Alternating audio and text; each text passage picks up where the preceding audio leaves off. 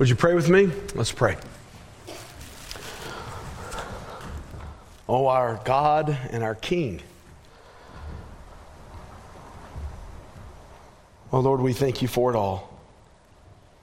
Lord, we thank you for the all the good times, how they uh, how they make us rejoice and give you praise, Lord. And we thank you for the hard times, the the difficult times, God, as they just drive us closer to you as they make us trust you more, as they make us cling to your promises. And Lord, we're so grateful for your promise that if we search for you, we will find you. Thank you that you're a God that reveals yourself. You're a speaking God. You're a moving God. You're a God that's amongst your people. And God, we trust that you'll keep all your promises. And all your promises, God, are yes and amen in Jesus.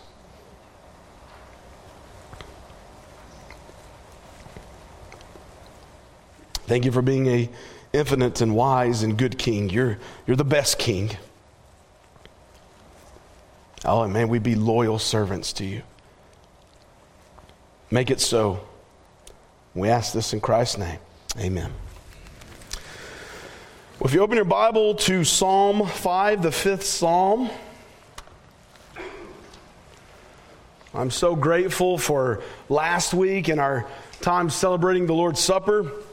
What a privilege it was to, to share in the Lord's table with you.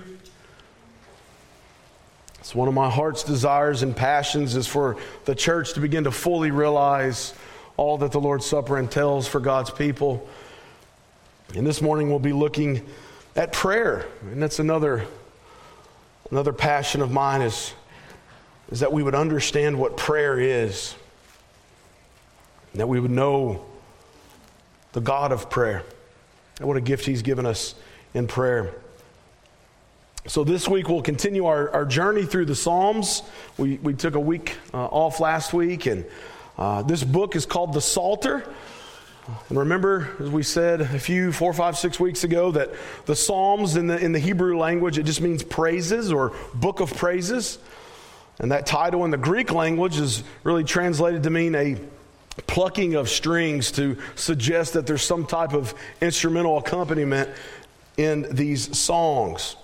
These songs are a collection of worship songs to God. And really, the whole theme of the book of Psalms, all 150 Psalms, really the, the whole theme is the king and his kingdom. And, and the key word all throughout the Psalms is hallelujah or praise the Lord. And in this book of songs or this book of Psalms, they assist us in proper worship of God. God is to be worshiped properly correctly, rightly, as He has commanded. And so, as we travel through these Psalms, you're going to see so many emotions. Each, each week, it seems there's a different emotion that's, that's drawn out of us, or one that we can sympathize with, as many times David is the writer of these, and we, we feel sometimes this, this deep devotion. Other times there's these intense feelings and there's this exalted emotion. And then at other times there's even perhaps this dark rejection. And so, no matter where you are in your personal Christian walk, there is always a psalm that will speak directly to your spiritual state, right to your heart. And that has been my prayer for you this week. Oftentimes, each week, there is a prayer that I pray specifically for those that will hear. And, and this week, my prayer for you has been that God would strengthen you, truly, truly strengthen you as you see Him in His Word. And so let's look at Psalm chapter 5 this morning. We see there in our superscription says for the choir director for flute accompaniment a psalm of David. This is God's word for us beginning in verse 1. Give ear to my words, O Lord. Consider my groaning. Heed the sound of my cry for help, my King and my God. For to you I pray. In the morning, O Lord, you will hear my voice. In the morning, I will order my prayer to you and eagerly watch. For you are not a God who takes pleasure in wickedness, no evil dwells with you. The boastful shall not stand before your eyes. You hate all who do iniquity, you destroy those who speak falsehood. The Lord abhors the man of bloodshed and deceit. But as for me, by your abundant loving kindness, I will enter into your house. At your holy temple, I will bow in reverence for you. O Lord, lead me in your righteousness because of my foes. Make your way straight before me. There is nothing reliable in what they say. Their inward part is destruction itself. Their throat is an open grave. They flatter with their tongue. Hold them guilty, O God, by their own devices, let them fall. In the multitude of their transgressions, thrust them out, for they are rebellious against you. But let all who take refuge in you be glad. Let them ever sing for joy, and may you shelter them, that those who love your name may exult in you. For it is you who blesses the righteous man, O Lord. You surround him with favor as with a shield. May God bless the reading and the hearing of his word. So we see there in the superscription says for the choir director for flute accompaniment. Your version may use that word, that word nia, Nehiloth, Nehiloth. And uh, especially the King James versions interpret that word flute that way. So if you remember back in chapter 4, there was that word Neginoth, and that just means a stringed instrument. Well, the word Nehiloth is a flute or it's a, it's a pipe with, with holes that have been bore in it. And so this psalm would have been sung, would have been performed as a worship song unto the Lord on a flute. And then we see in verse 1, we see David pleading with the Lord. Look at verse 1 with me. David says, Give ear to my words, O Lord. Consider my groaning. We'll only probably get through the first three verses this morning. We just want to go methodically through this, that the Lord would bless our time as we see the importance of relying on Him in prayer. So, David here pleading with the Lord Give ear to my words, O Lord. You see that word Lord there? It's all capital letters. That's God's covenant name. That's his personal name. It's Yahweh, as we often will interpret it and say it. It means the eternally existent one. And so here we have David here, and he says, Oh, listen to me, God. Oh, God, hear the words that I'm saying to you. And then he goes on in verse 2, he says, Consider my groaning. The King James Version interprets that word, my meditation. And so what we what we get is the sense of that word of this this speaking under our breath, this this this muttering and this whimpering and this this moaning, this this groaning. So first, Lord, would you hear my words? And then in the next line, Lord, would you would you consider even my groaning? David is saying, Oh God, would you would you please hear the words that I'm praying? And then would you even consider, would you discern, would you understand, would you observe what I'm groaning about? Lord God Yahweh or Lord God Jehovah, give heed, pay attention, understand my groaning. So I'm sure you've come to realize I really like Charles Spurgeon. And he has a wonderful quote.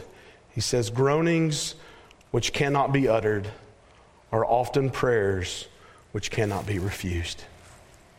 Groanings which cannot be uttered are often prayers which cannot be refused.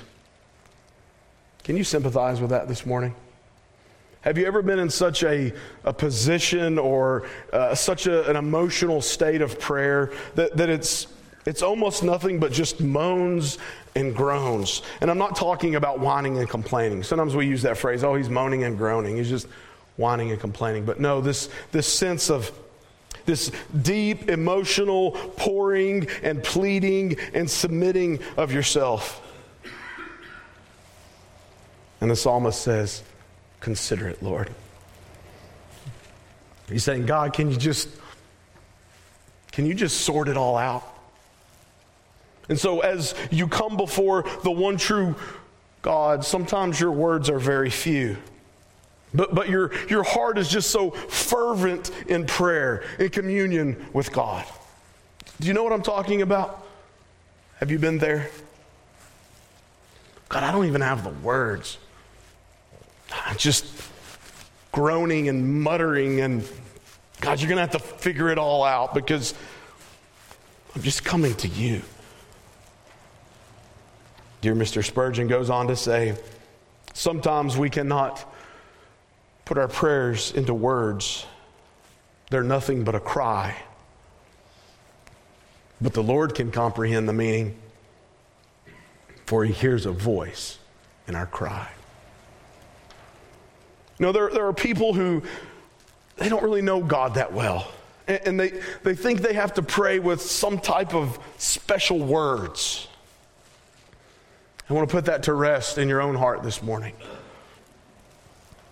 You know, they think that prayer sounds like some kind of formula where you have to have these set words and these, these certain particular phrases. But if you know God, you can come to Him without being poetic. You can come to God without being extravagant. You can just pour out your soul's thoughts, words, cries, even sounds to God, and He will hear you. As all good examples do, they, they break down, but particularly if, if you had a good earthly father, if you had a good dad, in some sense, you talk to God the way you would talk to your dad, in, in some sense, not fully. And by that, what I mean is, is you're, you're respectful, but you're comfortable that, that he loves you and that he understands you. You know, it's, it's never casual with God. It's, it's never irreverent with God, but it is confident. We see that in the book of Hebrews. It, it is confident, and what I mean by that is you, you have this great assurance when you go to God in prayer. Uh, you, you know that you have an audience with God, not because, you know, you're something special, but you have an audience with God because Jesus has made that way. And you can come, as the Bible says, boldly and with much confidence, but we don't go casual and irreverent. Dr. Lawson, I, I quoted him in, as we began Psalm 1 about a month ago. And, and I can't remember if I was talking with him in, in Chattanooga or, or in Arkansas, but there was a group of us ministers there, and, and Dr. Steve Lawson was talking to us, and, and he made this observation.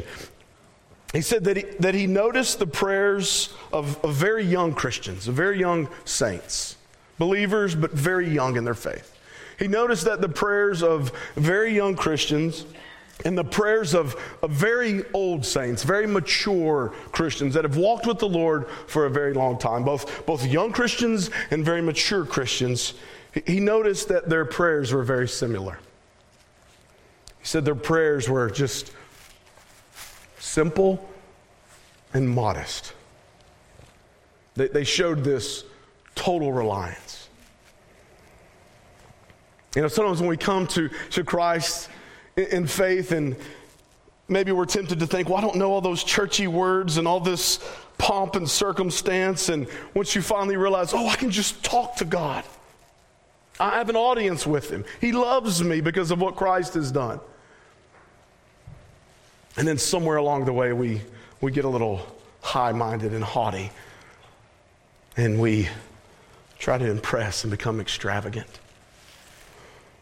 Not that we shouldn't go to God and pour out our hearts, whatever the emotions. That we shouldn't give Him our best with our thoughts and our minds and our words.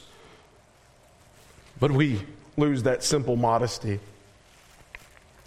And along that refining process in our Christian walk, as we mature in the faith, it seems oftentimes as if the Lord brings us back to that simple, childlike understanding. Simple, modest, total reliance. Look at verse 2. Heed the sound of my cry for help.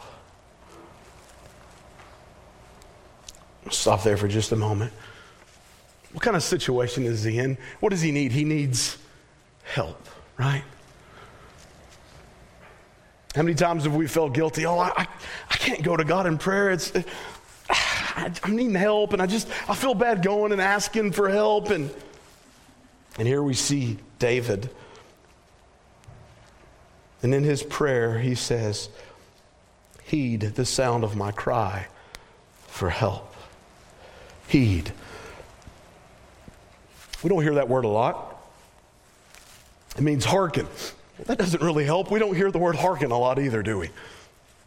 But it means to be attentive, to, to incline your ear, to, to listen to me, to give my cry to you, God. Give it attention. Oh God, would you regard? Would you regard the sound of my cry? And make no mistake, it is a cry for help. One of the greatest prayers we can pray is, Help, O Lord. That's it. Help, O Lord. It is a cry for help. The, the psalmist, he has, he has nowhere else to go to. He has no one else to go to. And that's really a, a serious question for us this morning. Is, is where else, where else do you possibly have to turn? You know, you know, maybe you're, you're just struggling with, with doubt. You're just going to be honest. I'm, I'm just struggling with some doubts in my life. Maybe you're struggling with anxiety. Just be honest. Who else and where else do you have to turn? Who else do you have but God? If you remember John chapter 6, that's a very long chapter. And in John chapter 6, Jesus is speaking, he's teaching, he's here on earth. And he says, uh, Unless you eat my flesh and drink my blood, there's no life in you. And he's using this very strange, this very difficult language to many of his followers. And he says, If you feed on me, you will live. That it is his flesh and his blood that give eternal life. And then in verse 59 of John 6, Jesus said these, these things he was teaching them in the synagogue of Capernaum.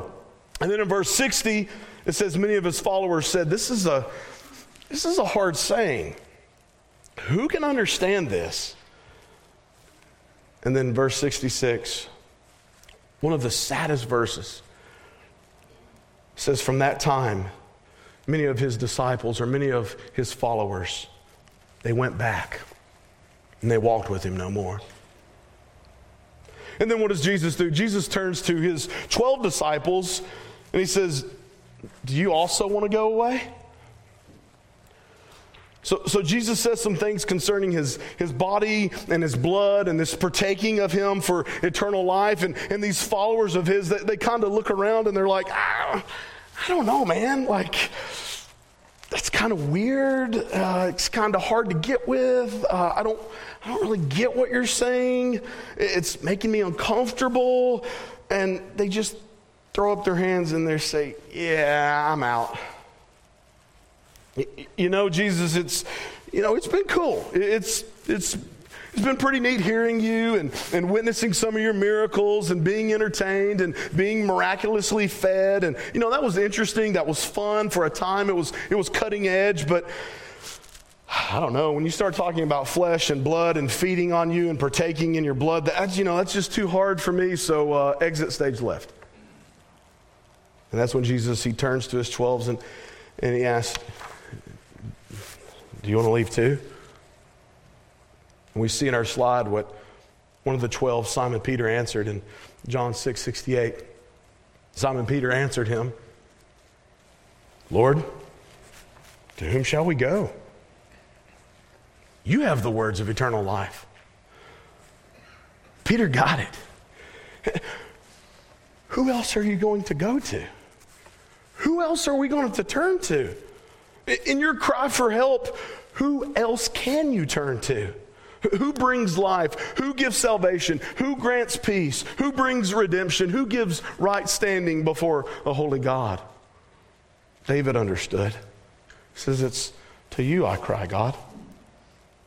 And our words should also be that of Peter God, I have no one else. God, God, there are no other avenues. God, God, there's, there's no other options. There's no other saviors. There's, there's no other kings. There's no other gods. But you, Lord God of the Bible, you, God, the great I am, you are all I have, and you are all I need. Notice in verse 2, what title or titles does David use? He says, Heed the sound of my cry for help, my King and my God. He's saying, My absolute Lord, my sovereign, my judge, my leader, my divine and royal ruler, my King and my God. Is Christ that today? Is he your king? Is he your God? Truly, is he? Is he your king and is he your God? And look at the last, last line of verse 2. He says, For to you I pray. It's to you, my king and my God, to whom I pray.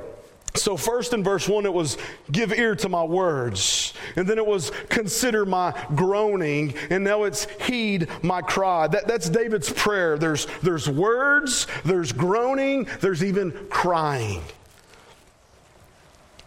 And so, David's pleading with God to give ear, to listen, to consider it. God, that you would understand it and sort it out. And then, Lord, would you heed it? Would you pay attention to it? Would you observe it?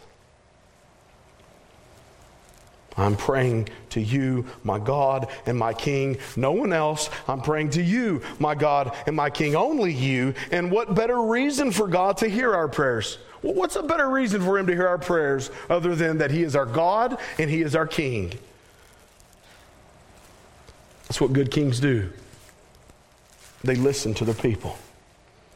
We're not aliens to God. He is the king of our heavenly country. He's the king of our hearts. We're not strangers to him, but we're his worshipers, and he is our God. We are his loyal subjects. We're his servants, and he is our God. And he is our God by covenant. He is God by, by uh, his promise. He is God by his word, and he is our God by the blood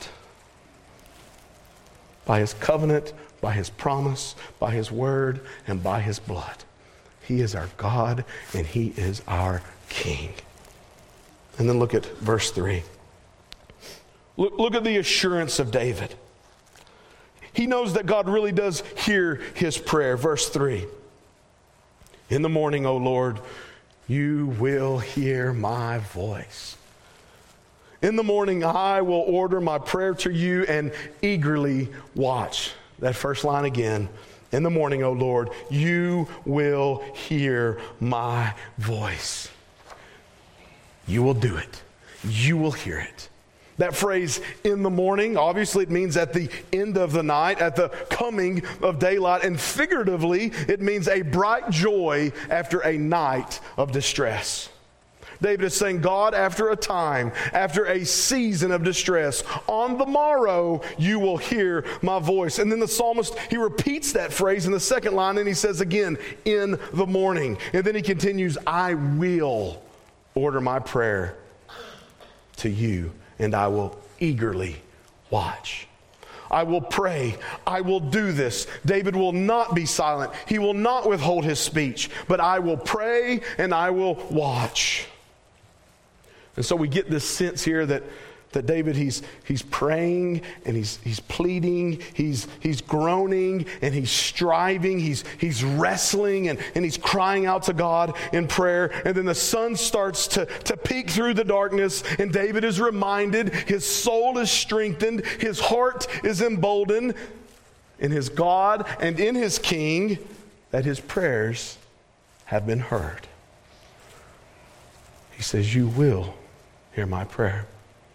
So, so not only has David been, been tearing with God in prayer through, through this soul's dark night, but he says in the last line of verse 3 in the morning, I will, or I'm, I'm gonna, as we say in the South, I'm gonna pray to you.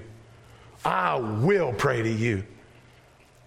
Read the last line of verse 3.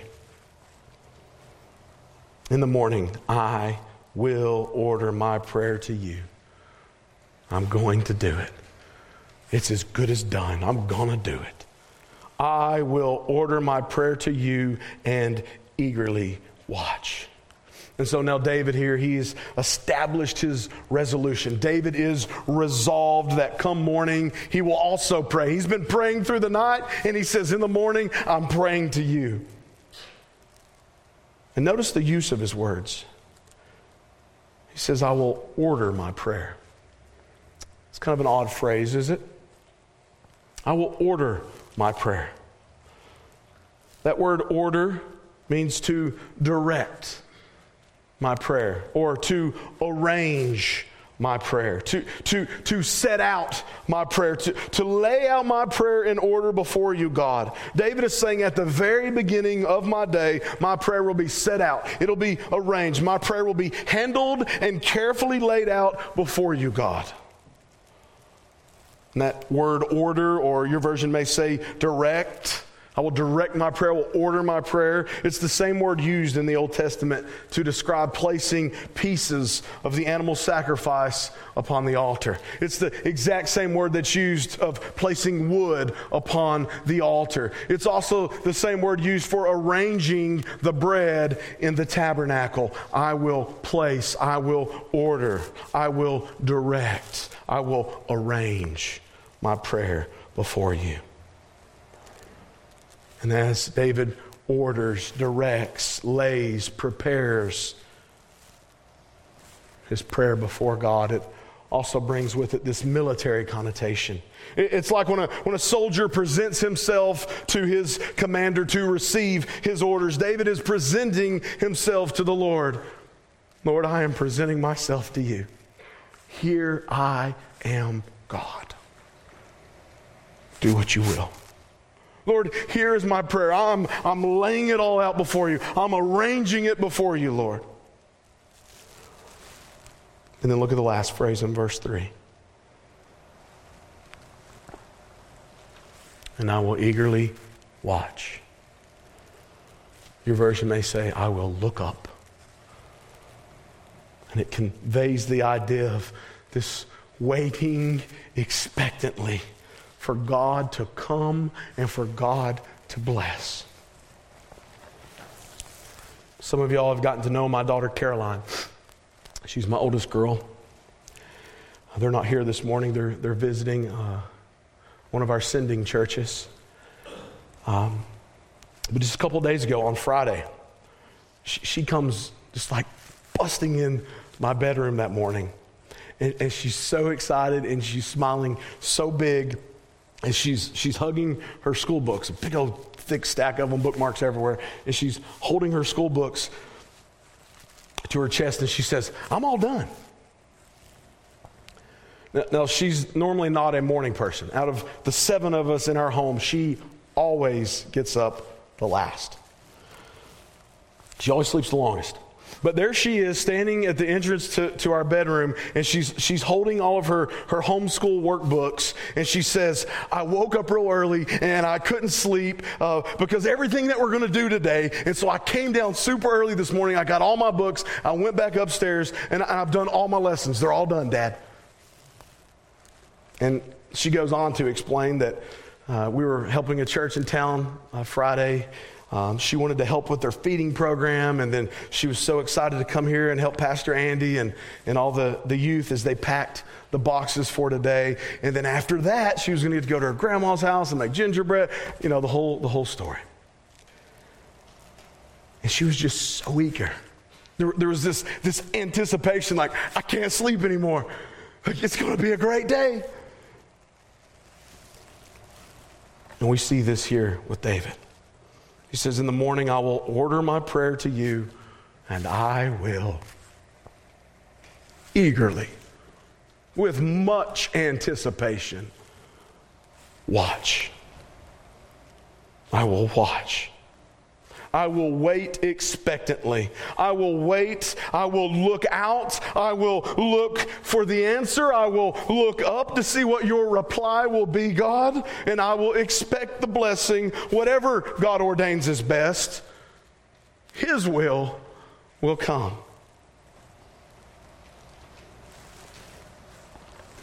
This particular phrase in this particular verse has convicted my personal prayer life so much. And I wonder if it's true in your own. We're really good at telling God our needs, and prayer is much more than that. But we're really good about praying for ourselves or somebody.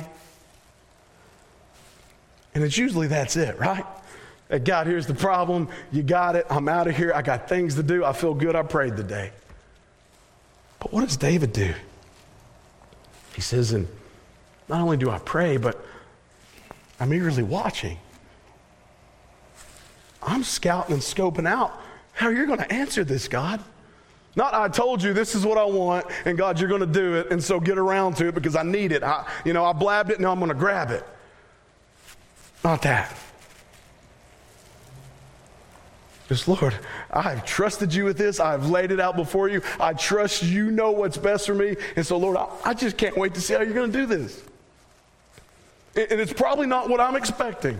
It's usually not what I'm expecting.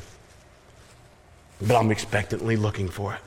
I, I can't wait to see how you're going to answer my prayer. There's this, this expectation.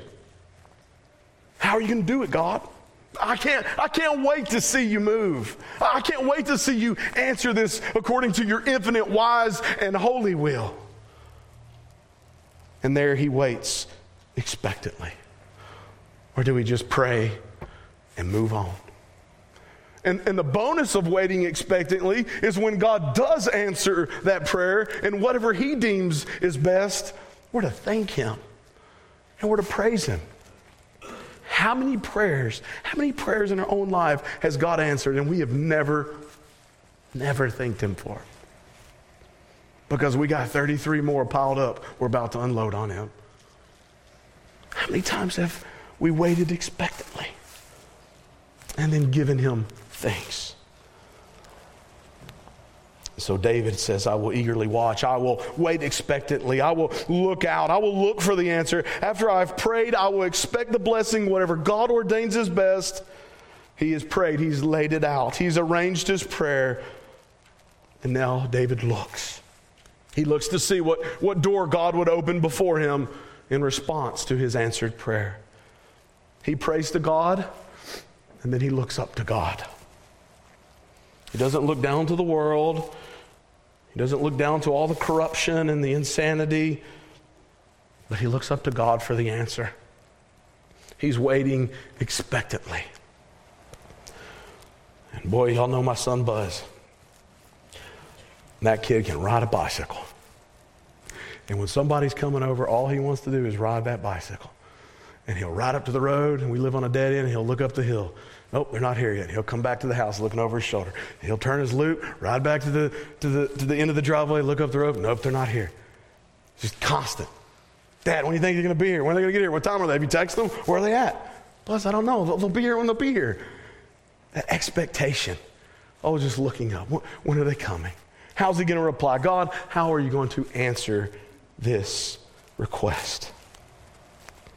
Our slide in Micah 7 7 says, But as for me, I will watch expectantly for the Lord. I will wait for the God of my salvation. My God will hear me. So we're to direct our prayers to God, and then we are to expectantly and eagerly await for God's perfect timing. Are we doing this? Or do we throw up our prayer, never really expecting an answer, and just move on? But the psalmist here, David, he prays to God knowing he's having this, this full assurance. He is so confident that God really hears his prayer. And then David says he eagerly watches to see what God will do. He, he has this excited anticipation. He's, he's searching out, he's being vigilant, he's observant to see how God will answer his prayer. You know, it's the same word that's used for the night watchman, the one who is on duty. He's always scanning the horizon. He's always on the ready. He's listening and he's looking and he's ever vigilant. And David is saying, God, I've prayed to you. And now, my God and my King, I am watching for your answer. I have this longing and this looking for you. God, how are you going to move in this situation?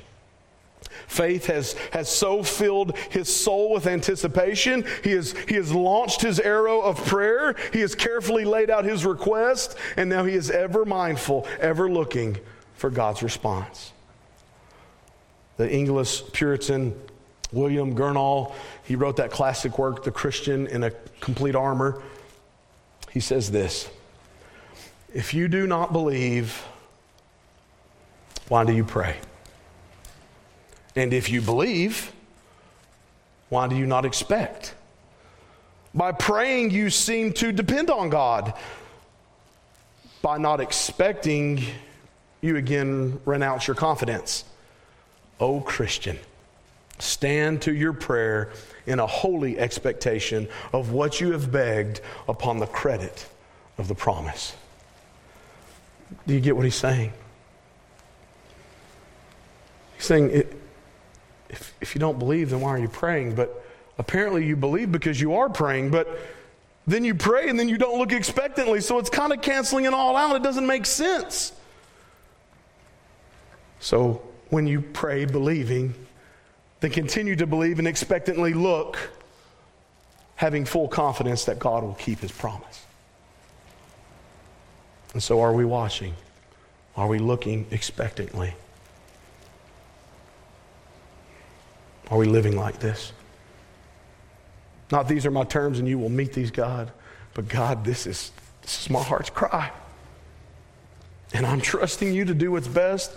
Come what may, you answer it as you will. But Lord, I am watching. I am watching to see how you will respond to this. Are we doing this in the morning? Are we going to God in prayer? Are we really laying out our prayers before God? Are we reporting to our King for duty? Can we say with the psalmist in verse 3 in the morning, God, you will hear my voice? Or is it, oh man, I forgot it's the end of the day and I've not even prayed yet? Or can we say with the psalmist, in the morning, in the morning, you're going to hear my voice again? And so, as he prayed, David, he's, he's waiting in expectation. He's believing that God would answer him according to God's perfect timing and God's will. He's looking with this eager expectation. David's confident that his, his prayer has, has risen to the throne room of heaven. His prayer has risen to the very presence of God. He has watched eagerly now to see what God would do. But where does this confidence come from? How can David pour out his heart freely to God? How can he be so sure that God will really answer him, that God will really rescue him? And, and this whole message of, of Psalm 5 and the, the, the entire psalm is that David's hope is grounded in the character of God. The hope of his prayer is that he knows who God really is. That's why I prayed that for you this week, is that you would know who God is in his word. And that's what we're going to look at next week. That we can have confidence. We have this great hope because it's grounded in who God is. But with our text this morning, who do we see? And we see this precious view, this precious, precious view of the Lord Jesus Christ. Hebrews 5 7 says, In the days of his flesh, speaking of Jesus, in the days of his flesh, he offered up both prayers and supplications with loud crying and tears to the one able to save him from death, and he was heard because of his piety. So when we begin talking about the psalmist, where he's he's crying to God and he's he's groaning, and maybe that makes some of us feel a little weird and uncomfortable because maybe you've never really prayed like that. Maybe the Spirit's never really moved that way in your life. Maybe you've never been in such a dire situation where, where that's just been pulled right out of you. But we have a great example.